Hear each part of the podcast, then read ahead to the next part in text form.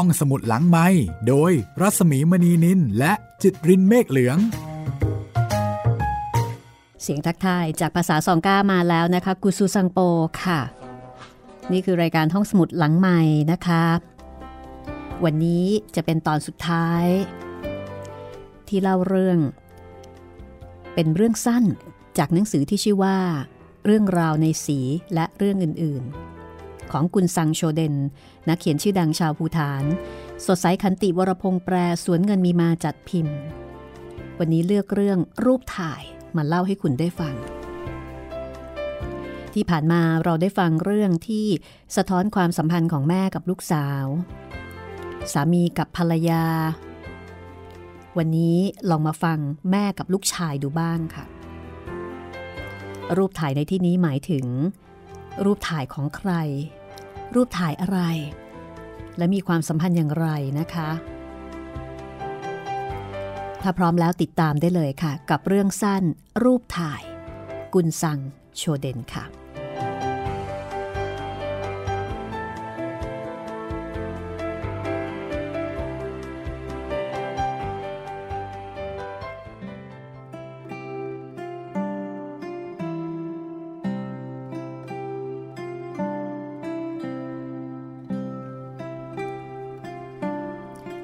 มาลาโม พยายามที่จะดันตัวเองเข้าไปในกลุ่มผู้หญิง แล้วก็ช่วยภาพถ่ายจากมือของใครบางคน มีคนหันมามองเธออย่างแปลกใจ เปมาลาโม หน้าไม่อาย เธอละเป็นอย่างนี้เสมอทำยังกับมีตาอยู่คนเดียว เราก็อยากดูรูปเหมือนกันนะ ในขณะนั้นกลุ่มผู้หญิงกำลังมองภาพของเด็กหนุ่ม จากหมู่บ้านของตน เด็กหนุ่มคนนี้กำลังศึกษาอยู่ที่ไหนสักแห่งในต่างแดน นานๆเขาจะส่งภาพของเขามาให้กับโชเดน ผู้เป็นแม่ แม่ก็จะหน้าบานภูมิใจกับความสำเร็จของลูกชาย ไม่มีใครในหมู่บ้านนี้ ที่จะไปไกลกว่าเปินโชลิง ซึ่งเป็นเมืองใกล้ชายแดนอินเดีย แต่ลูกชายของเธอ ไปไกลกว่าอินเดีย คิดดูเถอะ ตลอดเวลาที่เรียนหนังสือ ลูกชายของเธอไม่เคยสอบตก เขาได้เข้าเรียนที่วิทยาลัย เชลับเซ ซึ่งเป็นวิทยาลัยแห่งเดียวในประเทศ เมื่อเรียนจบเขารับราชการทำงานได้ดี และภายในไม่กี่ปี รัฐบาลก็ส่งเขาไปเรียนต่อในต่างประเทศ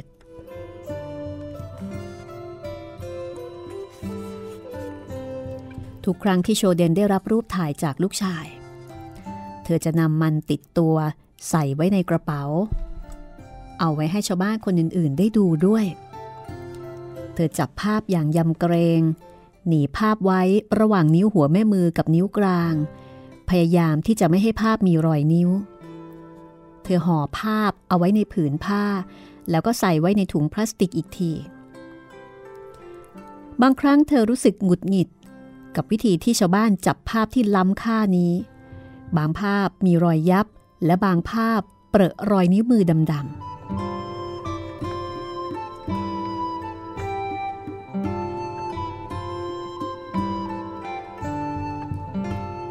ภาพนี้เป็นรูปใบหน้าที่คุ้นเคย ในทัศนียภาพต่างแดน เขากำลังยืนอยู่หน้ารูปผู้ชายเปลือยจำหลัก เขามองกล้องตั้งใจวางท่า เบี่ยงขาขวาด้วยท่าเก๋ๆ มือเท้าใส่เอว ยืนหน้ามาข้างหน้า ดูท่าทางเขาเคอะเขินไม่คุ้นกับสถานที่ แต่เขาก็แต่งกายด้วยเสื้อผ้าราคาแพง น่าจะเป็นเสื้อผ้าใหม่คุณภาพดี ที่ในหมู่บ้านนี้แม้เสื้อผ้ามือสอง ก็เป็นของที่พึงประสงค์ ผู้หญิงคนหนึ่ง พูดอย่างชื่นชม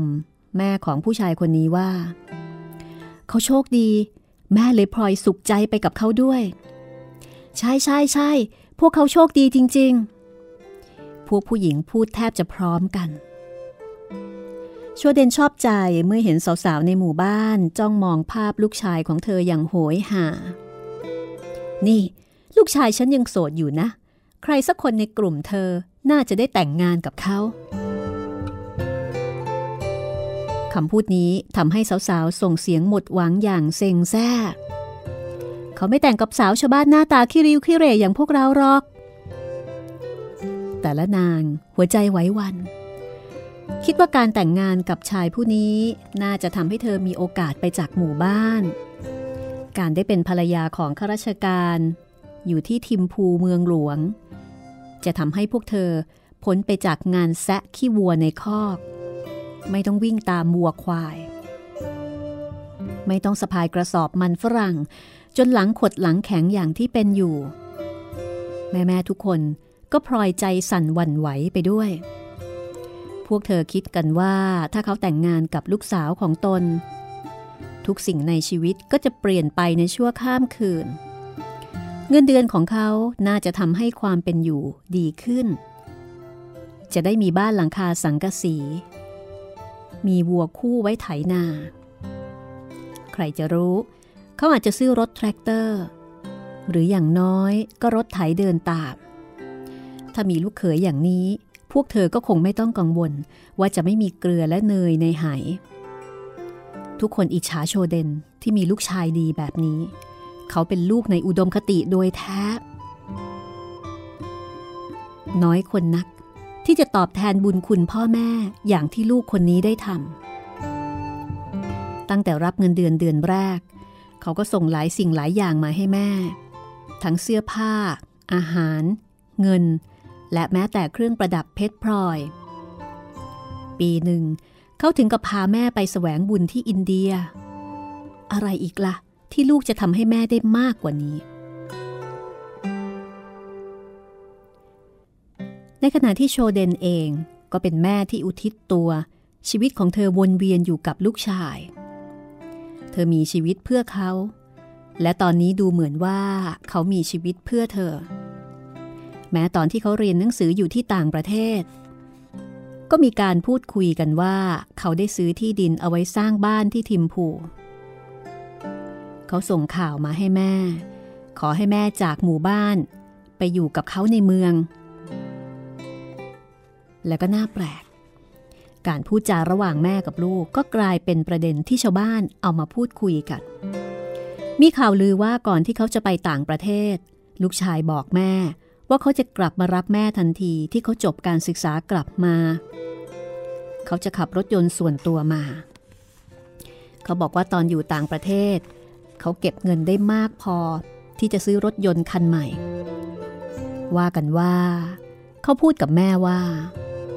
ผมไม่อยากให้แม่ทำไร่ทำนา ไม่อยากให้แม่ปวดเมื่อยจากการทำงานหนัก ไม่อยากให้มือเท้าของแม่แตก แม่ไปอยู่กับผม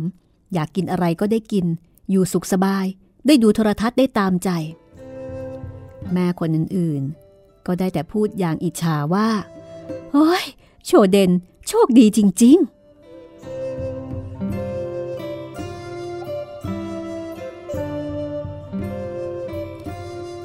จะว่าไปโชเดนก็มีเหตุผลที่จะภูมิใจลูกชาย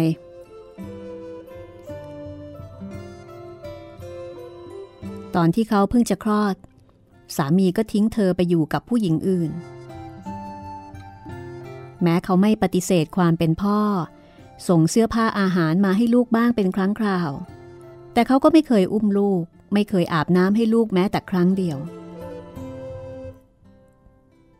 เธอต้องดูแลลูกอยู่คนเดียว เธอจึงย้ำอยู่บ่อยๆว่า ฉันเลี้ยงลูกอยู่คนเดียว ตั้งแต่แบบเบาจนถึงวิทยาลัย เธอปรับคำพูดให้เหมาะกับสถานการณ์ จนถึงวิทยาลัย ขณะที่ผู้หญิงคนอื่นๆ จะพูดว่าจนถึงตอนนี้ เหมือนกับเป็นการตอกย้ำอะไรบางอย่าง ปกติโชเดนเป็นคนเคร่งศาสนา ครอบครัวและญาติญาติจึงตกใจแล้วก็โกรธ เมื่อเธอไม่ยอมส่งลูกไปอยู่ที่อาราม เขาเป็นลูกคนเดียวของแก แล้วแกตัวคนเดียวจะเลี้ยงมันได้ยังไง ลูกชายไม่เหมือนลูกสาว อย่าหวังว่ามันจะดูแลแกตอนแก่เท่าพอมันโตหน่อย มันก็มีเมีย แล้วก็ทิ้งแกให้แก่เท่าอยู่คนเดียว ฉันจะส่งเขาไปเรียนหนังสือที่โรงเรียนสมัยใหม่ โจเดนพูดอย่างเคร่งครึม เธอตระหนักมานานแล้วว่าการศึกษาสมัยใหม่ให้ประโยชน์ เธอเห็นว่าคนที่ได้รับการศึกษาแผนใหม่เท่านั้นที่ได้เป็นข้าราชการ มีผู้คนนับหน้าถือตา คนพวกนี้มีโอกาสเดินทางออกนอกประเทศ ที่สำคัญที่สุด เธอเห็นว่าครอบครัวที่ลูกได้รับการศึกษาแผนใหม่เท่านั้นที่มั่งคั่ง เธอตัดสินใจให้ลูกเรียนในโรงเรียนยุคใหม่ หันไปจากหมู่บ้าน เธอหวังอย่างสุดหัวใจ อยากให้ลูกไปจากหมู่บ้าน ไปทำงานที่อื่นและได้เงินเดือน เธอเห็นมาสามชั่วอายุคน ตั้งแต่ปู่ย่าตายาย พ่อแม่แล้วก็คนรุ่นเธอเอง ที่ต้องทำงานหนักตรากตรำอยู่ในไร่นาอย่างไม่หยุดหย่อน และแม้ทำงานหนักอย่างนั้นแล้ว พวกเขาก็แค่มีชีวิตอยู่ ตั้งแต่นาทีแรกที่อุ้มลูกน้อยเป็นครั้งแรก โชเดนก็ตัดสินใจอย่างแน่วแน่ ที่จะไม่ให้เขาอยู่ในร่องของชีวิตชาวนา และตอนนี้ใครก็เปลี่ยนใจเธอไม่ได้ แกจะไปรู้อะไร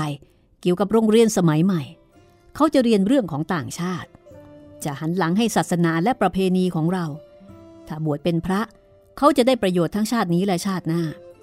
ทีอาราม สามเณรจะได้รับการเลี้ยงดู เราไม่ต้องคอยกังวลว่าจะหาอะไรให้เขากิน แล้วแกคิดว่าใครจะดูแลเขาล่ะ ถ้าเข้าโรงเรียน โรงเรียนก็ไกลเหลือเกิน แล้วก็ไม่มีที่ให้เด็กอยู่ประจำลุงของเธอ พยายามอธิบายเปลี่ยนใจเธอ ฉันจะไปอยู่กับเขาที่โรงเรียน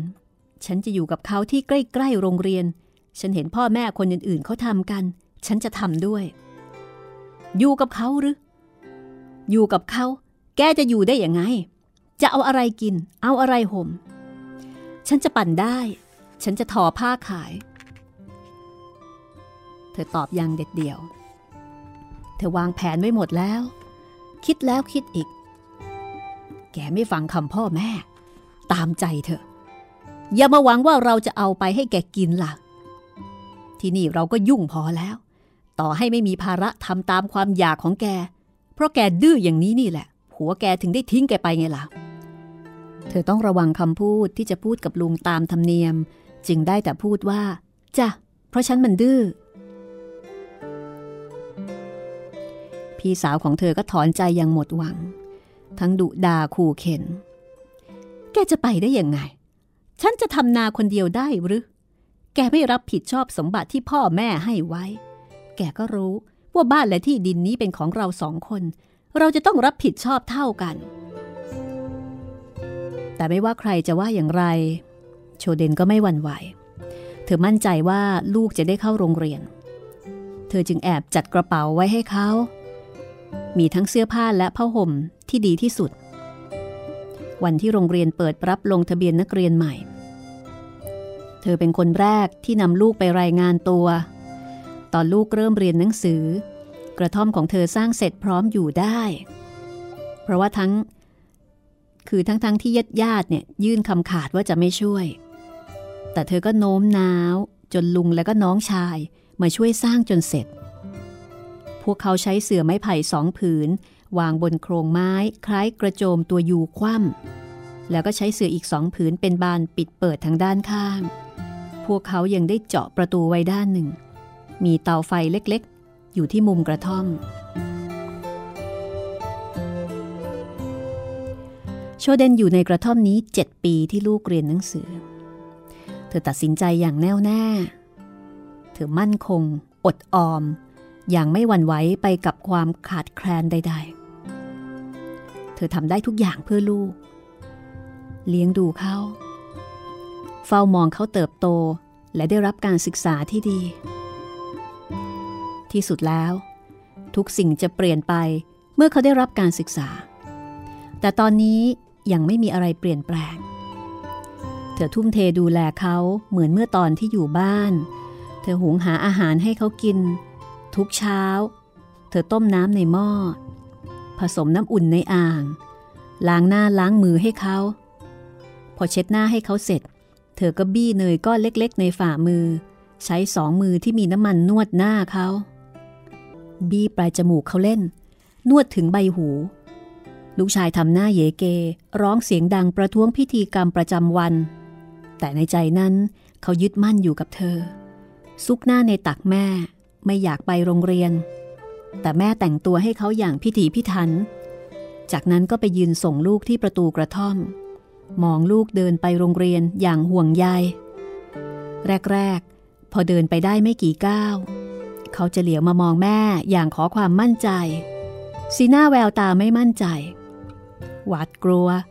มุมปากกรุบข้างสั่นทำให้เธอใจหายน้ำตาคลอ แต่เธอยิ้มอย่างกล้าหาญให้กำลังใจลูก ตะโกนพูดกับลูกว่า ไปเถอะลูกไป วิ่งไปกับคนอื่นๆ และเมื่อลูกโตขึ้น เรียนชั้นสูงๆ ต้องทำการบ้าน เธอซื้อเทียนให้ลูกจุดทำการบ้าน ทั้งๆทที่เธอไม่เคยยอมให้ตัวเองใช้ของฟุ่มเฟือยแบบนี้ เธอทอผ้าไปจนดึกดื่น ด้วยแสงตะเกียงน้ำมันกา๊าซเพราะว่าน้ำมันก๊าซถูกกว่าเทียนขมเหลาที่จับผ้าซักออกได้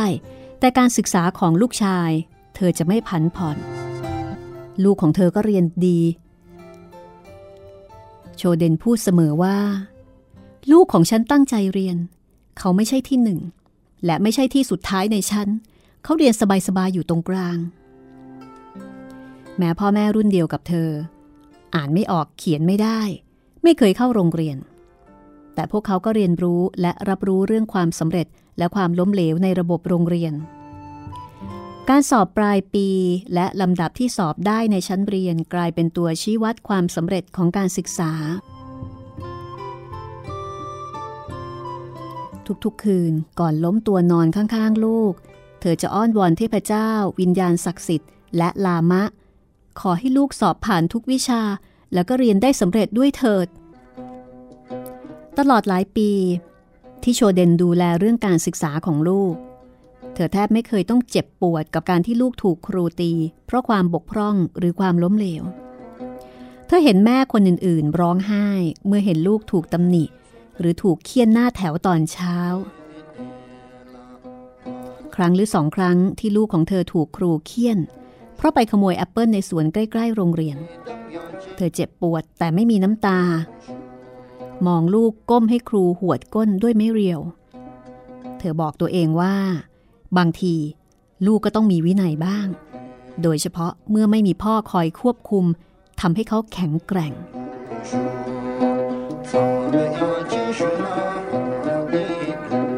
ติดตามเรื่องราวของโชเดนและลูกชายได้ ในช่วงหน้าค่ะ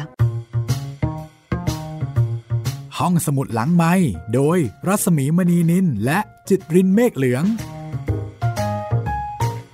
คุณกำลังติดตามห้องสมุดหลังใหม่กับเรื่องสั้นรูปถ่าย จากหนังสือ เรื่องราวในสีและเรื่องอื่น ๆ ของกุนซังโชเดนนักเขียน ชื่อดังชาวภูฐานนะคะเป็นนักเขียนสตรีค่ะ ที่สะท้อนภาพชีวิตของผู้หญิงภูฐาน ในสถานการณ์แล้วก็ คือในสถานการณ์ต่างๆ ของชีวิตในลักษณะของชีวิตหลาย ๆ รูปแบบ และที่ผ่านๆมาเราก็ได้ฟังทั้งเรื่องของแม่กับลูกสาว ผู้หญิงกับสามี คราวนี้เรื่องรูปถ่าย เป็นเรื่องของแม่ที่ทุ่มเทเพื่อลูกชาย เป็นแม่เลี้ยงเดี่ยวด้วย มาฟังกันต่อเลยนะคะ กับเรื่องของโชเดนและลูกชาย ที่มักจะส่งรูปถ่ายมาให้เธอชื่นใจอยู่เสมอเจ็ดปีผ่านไป ลูกชายของเธอจบจากโรงเรียนประถมศึกษา ไปเข้าโรงเรียนมัธยมที่อีกภูมิภาคหนึ่ง ตอนนี้ลูกชายของเธออายุ 12 ปี เป็นเด็กแข็งแรง ฉลาด เขาน่าจะจัดการดูแลตัวเองได้ที่โรงเรียนใหม่ แต่เธอก็ต้องการอยู่กับเขา เธอมีลูกแค่คนเดียว เธอต้องมั่นใจให้ได้ว่า เขาจะไม่พลาดพลั้ง บนวิถีสู่ชีวิตที่ดีกว่า เธอไปอยู่กับเขาในอีกหุบเขา เตรียมเครื่องนอนและของใช้ที่จำเป็นไปด้วย ลูกชายหิ้วกระเป๋านักเรียนเดินนำหน้า เธอจะไม่ยอมให้เป็นอย่างอื่นไปได้ โรงเรียนใหม่เป็นโรงเรียนประจำแต่เธอก็เหมือนแม่คนอื่นๆ อีกหลายคน คิดว่าลูกอาจต้องการอาหารและการดูแลเป็นพิเศษ พอถึงวันหยุดสุดสัปดาห์ เธอเตรียมให้เขาอาบน้ำแล้วก็ซักเสื้อผ้า เธอเช่าห้องพักอยู่ในหมู่บ้าน เธอปรุงอาหารให้ลูก เพื่อเสริมอาหารที่โรงเรียน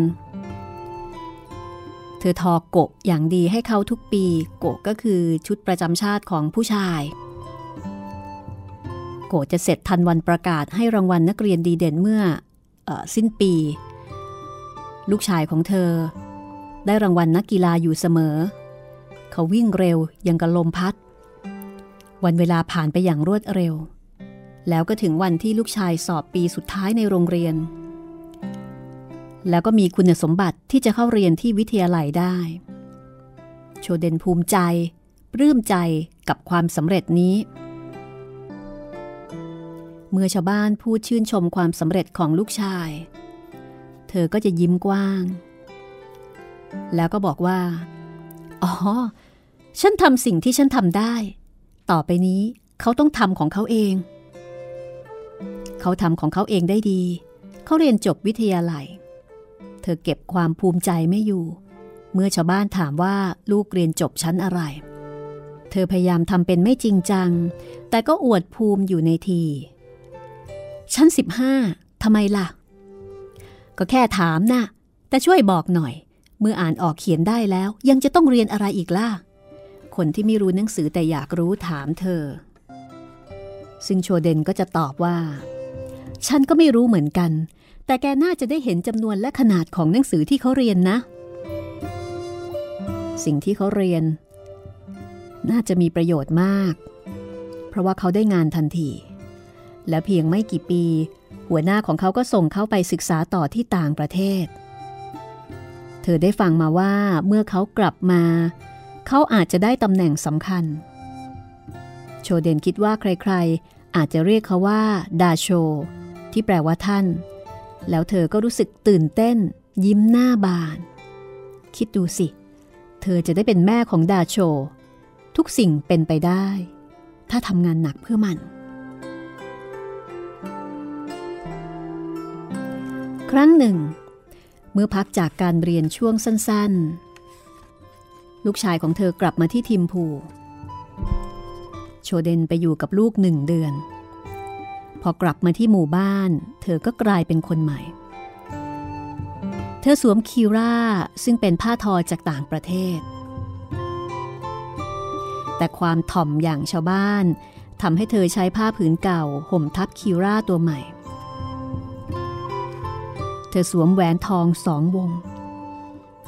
จึงยิ่งทำให้ใครๆ เห็นข้อที่โปนได้ทันที เธอสวมสร้อยคอทองคำเส้นใหญ่ ชาวบ้านไม่พูดกันถึงเรื่องอื่นอยู่หลายวัน แม่แม่ดุด่าลูกชายของตนเป็นการใหญ่ ที่ไม่ทำตัวเหมือนลูกของโชเดน นี่ดูสิ แกอยู่กับดินโครนขี้วัว แบกไถอยู่นั่นแล้ว แกจะอยู่อย่างนี้ตลอดไปหรือไงฮึบางคนก็เรียกเขาว่าเป็นคนตัวอย่าง เป็นคนที่สร้างแรงบันดาลใจให้เด็กๆ พ่อแม่พากันพูดกับลูกๆว่า พวกแกไม่ต้องมองหาตัวอย่างที่ไหนหรอกนะ ดูลูกชายของโชเดนก็แล้วกัน ในขณะที่สาวๆหลายคนก็ยังมีประกายความหวังในหัวใจ ว่าเขาอาจจะเลือกสาวในหมู่บ้านสักคนก็ได้ ทุกอย่างเป็นไปได้เสมอ แต่ความหวังของพวกเธอก็พลันสลาย เมื่อโชเดนเอาภาพที่ลูกชายเพิ่งส่งมาให้ เมื่อเธอกลับมาถึงบ้านแล้ว เป็นภาพของลูกชายกับกลุ่มเพื่อนชายหญิง คล้องแขนกันตามแบบฉบับ ของคนที่เพิ่งออกมาจากบาร์บางคนถือกระป๋องและขวดเบียร์ในมือ เขาดูผ่อนคลายสบายใจ ดูเหมือนว่าเขาจะขาวขึ้น ขาวพอๆกับเด็กสาวในภาพ ภาพนี้ถ่ายตอนค่ำพื้นหลังมืด มีประกายแสงไฟ ในตาของหลายคนเป็นสีแดง ดูสิ ดู คนตาสีแดงมีด้วยเหรอ คนหนึ่งตั้งข้อสังเกตด้วยความกลัว โชเดนก็ตอบว่า โง่จริง รูปมันผิดปกตินะ่ะตอนนี้เธอกลายเป็นคนรู้มากแล้ว เพราะว่าเธออยู่ที่ทิมพูนานตั้งเดือน โชเดน แกจะว่ายังไง ถ้าลูกเอาเมียมาจากที่อื่น ก็ดีสิ ลูกฉันจะได้ไม่ต้องเปลืองสตังค์ซื้อเสื้อผ้า ดูสิ สาวๆเขานุ่งผ้ากันนิดเดียว เธอพูดอย่างสนุก ทุกคนหัวเราะ ดูขาเพรียว แขนเปลือย ของเด็กสาวชาวเมือง พวกเธอเหล่านั้นดูสะอาด สดชื่น ดูดูไป คล้ายภาพจำหลักในวัด สาวชาวบ้านมองตนเอง เนื้อตัวสกปรก เปรอะฝุ่น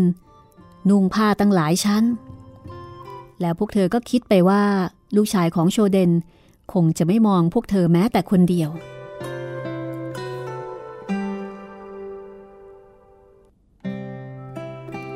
และไม่ทันที่ชาวบ้านจะคุยเรื่องภาพ เรื่องเครื่องประดับและเสื้อผ้าของโชเดนจบ ลูกชายของเธอก็กลับมาถึงบ้าน เขาส่งข่าวมาก่อนแล้วว่า เขาจะมารับเธอ โชเดนเตรียมตัวเดินทางอย่างตื่นเต้น ยิ้มร่า แล้วก็คุยจ้อตลอดเวลา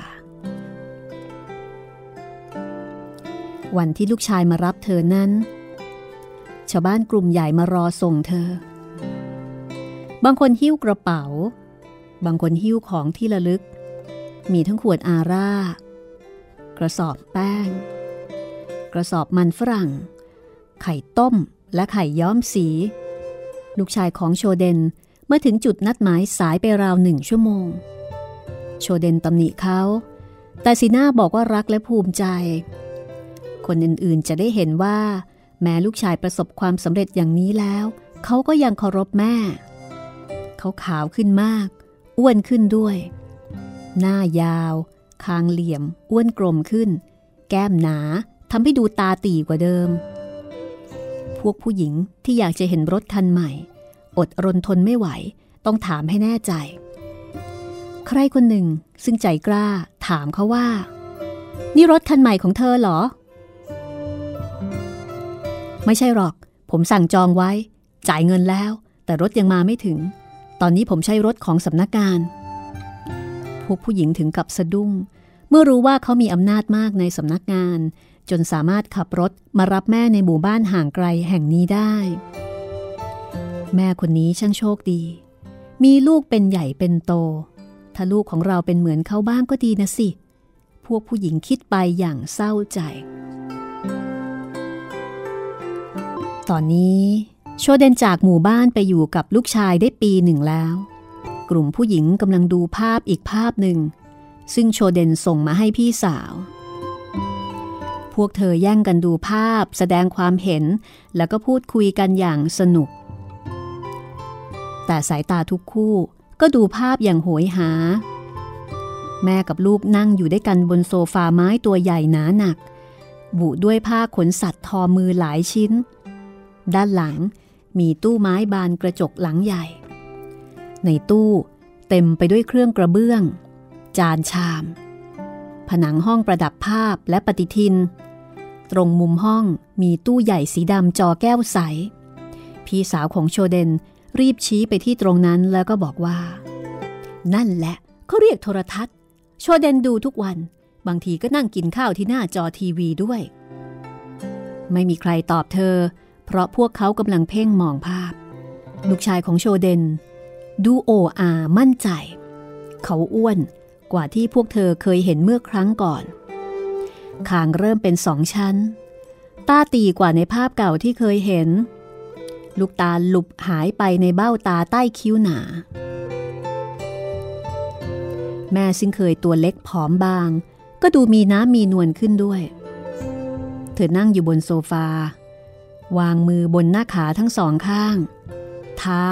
ซึ่งสวมรองเท้าขึ้นเงาวางอยู่บนพรมผืนสวย สวยจนแทบไม่กล้าเหยียบ แต่เท้าในรองเท้าขึ้นเงาวับวางอยู่บนนั้น ปลายเท้าจิกอยู่บนพรม เหมือนเท้านักเต้นประบำปลายชาวบ้านนึกไม่ออก ว่ามือและเท้าของเธอยังแตกแล้วก็หยาบกร้านอยู่อีกหรือไม่ หน้าเธออิ่มขึ้น เส้นผมที่เคยเป็นสีเทา กลายเป็นสีดำวาว ราวกับขนกา เธอหน้าบานมองกล้อง ตั้งใจวางท่าอย่างให้รู้ว่า เป็นเจ้าของทรัพย์สินที่รายรอบกายนี้ ใจเธออยู่ที่กล้อง แต่ที่ต้องการมากกว่านั้นคือคนที่จะมองภาพ นี่คือเรื่องสั้น รูปถ่ายจากหนังสือเรื่องราวในสีและเรื่องอื่นๆ ที่จะเปิดเผยทำให้เราได้เรียนรู้แล้วก็รู้จักภูฐาน จากมุมมองของผู้หญิงภูฐาน จากรูปแบบชีวิตต่างๆของพวกเธอ จากปลายปากกาของกุนซังโชเดนนักเขียนสตรีชื่อดังชาวภูฐาน สดใสขันติวรพงษ์แปลสำนักพิมพ์สวนเงินมีมาจัดพิมพ์ เป็นอีกเล่มหนึ่งนะคะ ที่น่าอ่านมากๆสำหรับคนที่อยากรู้จัก และเรียนรู้ภูฐาน ขอบคุณเพลงประกอบนะคะ